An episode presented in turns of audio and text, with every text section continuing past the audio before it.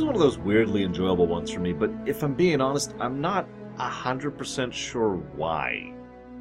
Like, it's, it's a competent episode. It's nothing special. It's not going on the VHS list, for example, but it's certainly not a skip, and it's not in the middle. Well, I mean, it kind of is the middle ground. I don't know. It's just, it's just kind of, I don't know. What do you guys think? I suppose I should have asked before I gave my opinion. Sorry. This is written by Robert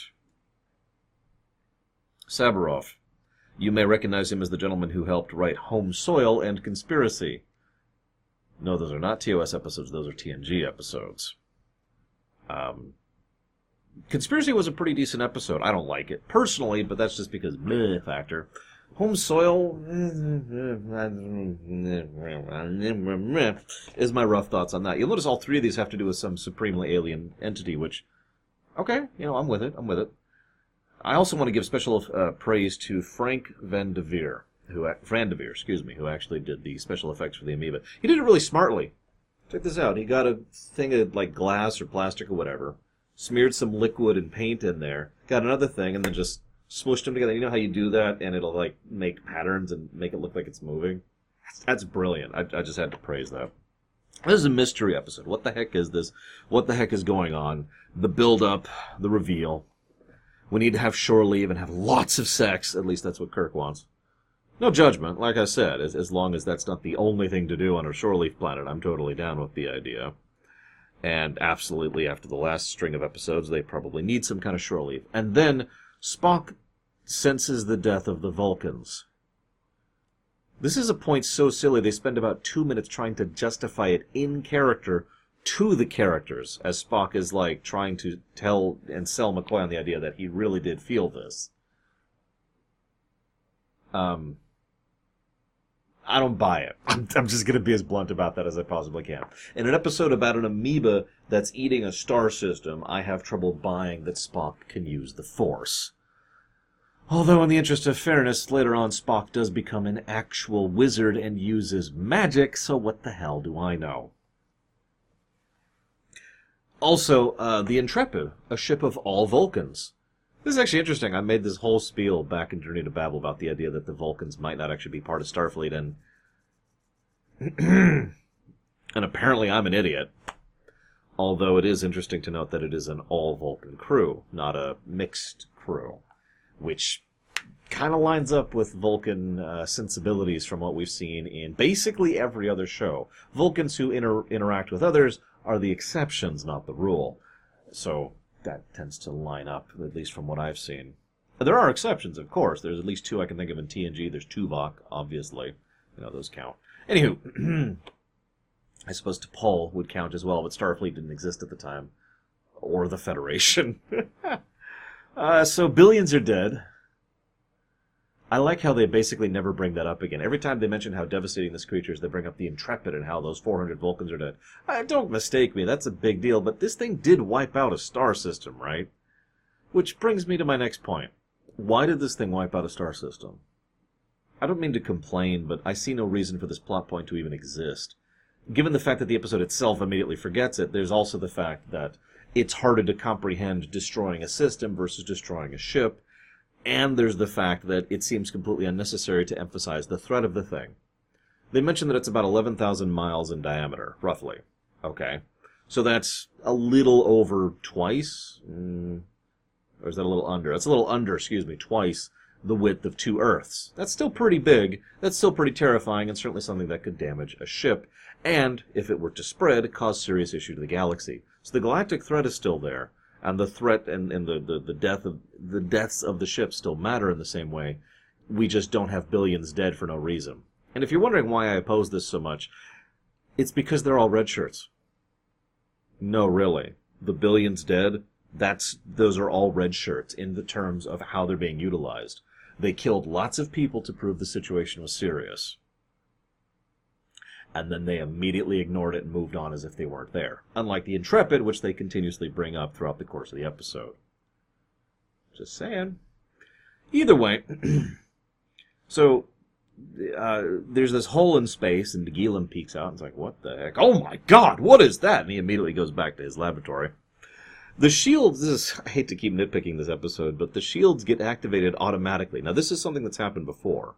That they will a- uh, activate in reaction to like an attack or whatever, right? Okay, sure. Um, it's a good feature to have, if I'm being honest. So I'm not really complaining about that. What makes me wonder though is Spock makes a point of saying that their sensors cannot detect this thing. So what did the shields automatically turn on in reaction to if they can't see anything? You can't raise your hand to cover your face because someone's about to something's about to smack into your face if you're blind and have no other way of telling it it's there. Moving on. So Kirk needs answers, damn it. Spock, give me answers. Scotty, give me answers. McCoy, give me answers. Why doesn't anyone have answers? Oh my god. Wait, I've got an idea. Let's go closer into the death field that's actually killing us. Commercial break irritation. Okay, I've been I've been talking some smack about this episode. Allow me to give some praise here. There's a bit where Kirk realizes what's going on and he decides to get on shipwide comm and say, "Here's what's going on. Here's what we're doing. We got this. Kirk out." Good move. That's a leader as opposed to a commander right there. Because remember, one of the key distinctions that I tend to make in my terminology is that a leader has to make sure to capture the hearts and minds of people, not just tell them what to do for the best tactical outcome. What? No, seriously, picture this. Picture your Lieutenant What's a Face down in What's a Deck, just trying to figure out what's going on and cleaning up, and all of a sudden, the ship shakes, and you just, oh God, you feel all sick, and as you look up, you see several other people are all feeling sick too. It's so strange you have no idea what's going on. Your Starfleet training will enable you to keep doing your job, but having the captain call down and say, This is what's up, this is what we're doing about it, that allows that little bit of morale and that psychological edge of the confidence that that brings in order to help solidify the situation so you can do your job better. I just wanted to give a little praise for that moment because there's actually some decent moments in this episode, especially character moments, for an episode that's all about fighting a giant amoeba. So, then we have the reverse logic, which uh, makes no sense. I mean, I know it's an anti-energy field, but an anti-energy field doesn't mean that the engines suddenly go forward if you go backwards. In fact, I'm astonished that the stimulants. I, I, I must be remembering another episode because there's. Oh, I think I'm thinking of a TNG episode. Because the stimulants wouldn't that like make them feel worse, not better, because the reverse thing. I, I don't know at this point. I'm I'm just moving on, moving on. The reverse logic is inconsistent, is my point. So they just kind of go with it. And there's this bit where Spock mentions that the Vulcans could not conceive of such an illogical situation, which is why they fell prey to it. I sure hope that's not true, because if that's true, uh, Vulcans should never ever go to space ever. Logic you realize deducing based on absence of information is a logical deduction, right? Like, you don't have to have the rigid absolute order of control in order to progress forwards. I, I mean, I would like to think that the Vulcans are slightly smarter than um, my niece. Anyways. This, this is I'm bringing this up because this isn't the first time this has happened. Where they mentions how Vulcans have to do this. This actually hits Spock too, where Spock's like, "I have no idea what I'm looking at." And Kirk's like, well, what aren't you looking at? He actually says that in this episode, but that's come up prior to now as well. It's like, come on, just remove what can't be and what isn't, and then figure out what's left. How this comes up in Star Trek Six, actually. You could argue this is part of Spock's development, but it really doesn't speak well to the Vulcan mentality, is what I'm trying to say. So, they send in a probe. Okay, cool. And then they try the escape attempt at about the halfway point of the episode. That made me laugh. I, I looked down at the, the time, and we actually was less than halfway through the episode. I'm like, yeah, no, this isn't working. I'll go and be real. I didn't really remember this episode. I mean, I remember the visual of the giant amoeba, and that's it. This was a completely non-memorable episode for me, and I can kind of see why. Because other than the giant amoeba, it's not that memorable. Except for the good character bits the probe goes in, it gives them some telemetry, and they're like, okay, we need a manned person to go in there and scan it. I, I'm not sure what I think of that because that implies that the individual shuttlecraft can have better scanners than a probe, which is something specifically designed to scan, which I'm kind of okay with, but at the same time, if that's true, then that means they should use their shuttlecraft a lot more than they do, which they can't because of budget reasons. And you see why I'm just kind of stuck up against a wall on this one. Regardless, I'm going to let it slide. They want to send in a manned ship. what ensues is a really great scene of Kirk, Spock, and McCoy all insisting it be them. Every single one of them wants to be the one to man the suicide mission to go in. Kirk, of course, naturally is the self sacrificing one. Spock believes he is the best equipped, and McCoy really wants to investigate for the, the, the medical research probability of actually having this great moment of doing it, right? and it's it's it's a great scene. I don't have anything to add to it, unfortunately. All of them have a valid point. All of them have a reason for wanting it, and there is a valid reason for denying all of them. Kirk belabors this and, and it debates this and finally decides to send in Spock. This then leads to another great scene between Spock and McCoy. The the two of them are talking, and McCoy is just like, "Hey, just really gonna rub it in and not let me be part of this at all." And and Spock's finally like, "Let me be, let me let me have this." At least give me this bit of Vulcan dignity.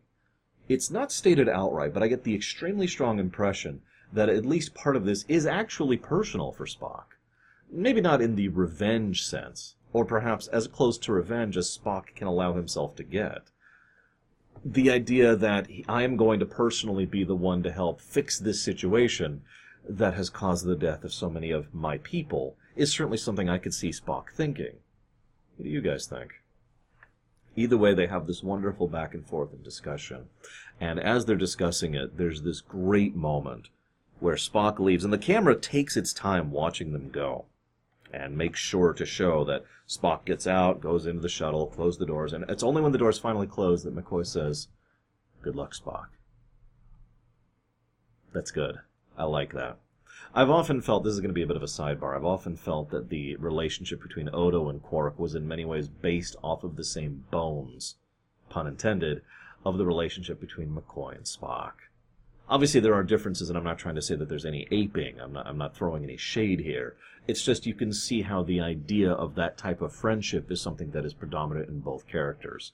Throughout pretty much all of their arcs, too. That's true even into the very last episode of DS9 and into Star Trek 6 over in uh, the TOS stuff. So it's, it's good stuff. I like it, and it is a good dynamic. It's it's if I might be so bold, it is a necessary dynamic. It could be argued to be an unhealthy type of friendship, and I'm not going to argue against that. But well, put simply, if everyone just gets along with each other, then it gets a little bit boring. You need to have. I've talked about this idea before, mostly when it comes to uh, story design over in video games.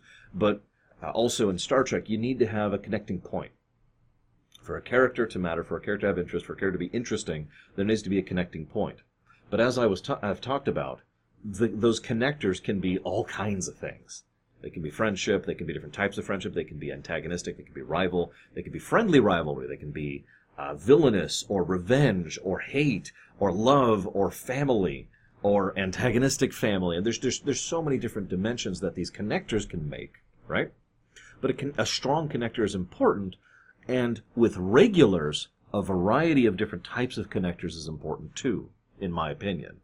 I hate to go to D Space Nine again on this one, but the different connector, just looking at Odo, the connection between Odo and Sisko, Odo and Worf, Odo and Kira, Odo and Quark.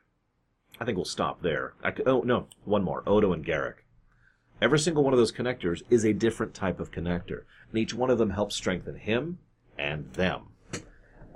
This is, I think, one of the flaws of TOS, if I can be completely bl- blunt with myself. Because Kirk to Spock, Kirk to McCoy, and McCoy to Spock, these three connectors are completely different from each other. But that's kind of it. Despite the fact that they're on the same same ship, despite the fact that the the secondary cast have been you know had had more to do and had more screen time, the fact of the matter is there's not really any connecting points between the big three and everyone else. There are connecting points between everyone else. You know, it, it, Chekov and Sulu is one of the more obvious ones, but there's not really any connectors between the big three and the rest, and I do think that is to the series' detriment. My opinion. Anywho. Sidebar over. Actually, I have one more thing to talk about while we're here. Uh, well, no, let's let's move that forward. Let's let's change my mind live on camera. We'll do it live. I, I had to do that lightly. I don't want. I, that's like right next to the mic. I don't think you want to hear that. here, I'll do it over here. There we go. Got to get the sound effect in there. So they send in the man probe, and Spock goes in. Everything's cool, and we see the giant amoeba. And, you know, can I just mention? This thing makes the crystalline entity look like a joke. Really, think about it. And if that doesn't really impress you, try to remember that the crystalline entity is an eldritch abomination of death. It is a horrific, monstrous creature that shows up and destroys and consumes planets to the point where even bacteria are gone. That is a straight up Lavos class threat, as I would like to put it. And this thing dwarfs it by a factor of gabrillions. This thing is literally a galactic level threat. It's just funny to me because it's a giant amoeba and I don't feel any of that vibe at all. It's like, okay, sure, whatever, I guess. Why not? I just wanted to comment on that. Uh, so, you ever see? I, God, Deep Space Nine just keeps coming up today. I don't know why. You ever see Playing God? It's a DS9 episode. Uh, it's the one where the proto universe is found in the nacelle or whatever, and it's dumb. I, I'm sorry, I don't like that episode. But I bring that episode up because here's a question that I've seen asked Should they kill it? Now, my answer is absolutely 100% yes, they totally should. Even if it is something that is effectively an innocent organism, it is not sentient or sapient life yet. And if I found a bug, that's a bad example because I hate bugs. Um, I, I don't have a better example. If, if there was a bug that had just killed 400 people, unintentionally, of course, but just just by virtue of existing, then I would make it a high priority to execute or destroy that thing immediately right? And this thing's way below a bug level. Yeah, no, I feel no remorse about this one personally, but I'm curious of your guys' thoughts. But it, it comes up because, you know, we, we can't just destroy the, the prototype universe. And yet they never even mention that idea here. Instead, this thing is presented entirely in an antagonistic light. They flat out call it a virus, or even though it's a living thing, so it's probably closer to being, um, you know, some kind of bacteria or disease or whatever. Except even that's above an amoeba. But whatever. Let, let's let's leave terminology at the door for a second. It's an invading organism, and it is clearly parasitic in the way it operates here. It consumes and then it's trying to multiply, and in, in its consumption, it actively kills on a gar- gargantuan scale. Stutter, stutter. So, what we have here is a foreign infection, for all intents and purposes. I love McCoy's ideas that we are effectively the antibodies for it. In fact, I feel like I've seen at least one Star Trek novel somewhere that explored that idea that sentient life are the antibodies of the universe against other universes and stuff, you know? I don't remember where I saw that. Maybe someone can help me out in the comments. Either way. so they go in. We got this. Uh, two last things, because the, the climax is good and it goes exactly the way it was. As usual, I just don't have much to say about a big epic conclusion because it's all you know it, it's you can tell exactly what happens just from me saying there's an epic conclusion right now right? I, we could turn it into a song and they go in and they nearly don't die but then they kind of escape and then they explode but they're okay. There you go there you go. What do you want from me? Oh they also rescue spock. Actually that's a cool bit. You notice as they're passing spock's shuttle which by the way the odds of them passing spock's shuttle are monumentally minuscule, but let's ignore that for a second. As they're passing Spock's shuttle, they hail him. You know what he does? He doesn't respond. Now that's actually important, and this is good writing. Because he can respond. Seconds later, after they tractor him, he does respond. In other words, Spock was staying quiet specifically so they wouldn't waste power rescuing him.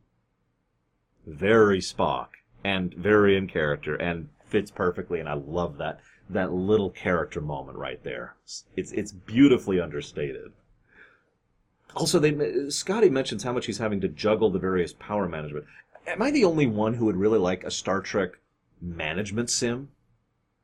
Like, obviously, there's ideas of running a ship in Star Trek, kind of like FTL, except much more and much better no offense to FTL, it's a good game, but like expand upon that. But no, how about just just managing the energy and function of a ship? You're not you're not doing missions. You're just making sure the ship is operating properly, and the ship's like doing its missions. And and how well it does on the missions depends on how well you manage the different energy resources and stuff. Is, is, am I the only one that sounds cool too? Guys, I'm a geek. What do you want from me? I have apparently found out something, by the way. I've, for the longest time, I've called myself a Trekker because I was told that that was what you called yourself when you were into Trek, and then Trekkie was the later thing. Apparently, that's the reverse. I actually saw a quote about that uh, in that book over there. I, I, can stretch my arm out. I keep forgetting. I'm still doing the mentally box thing I told you about earlier. Um, I saw a quote about that because it was related to the, the season three renewal because I've been studying the season three renewal and oh my god, it's such a nightmare. At this point, I might as well just read half of two books on camera to you. I'm not going to do that, guys. The season three renewal was a mess, though, and possibly shouldn't have happened. But we'll talk about that when we get there. For now, I hope you've enjoyed my thoughts on the amoeba from beyond the stars.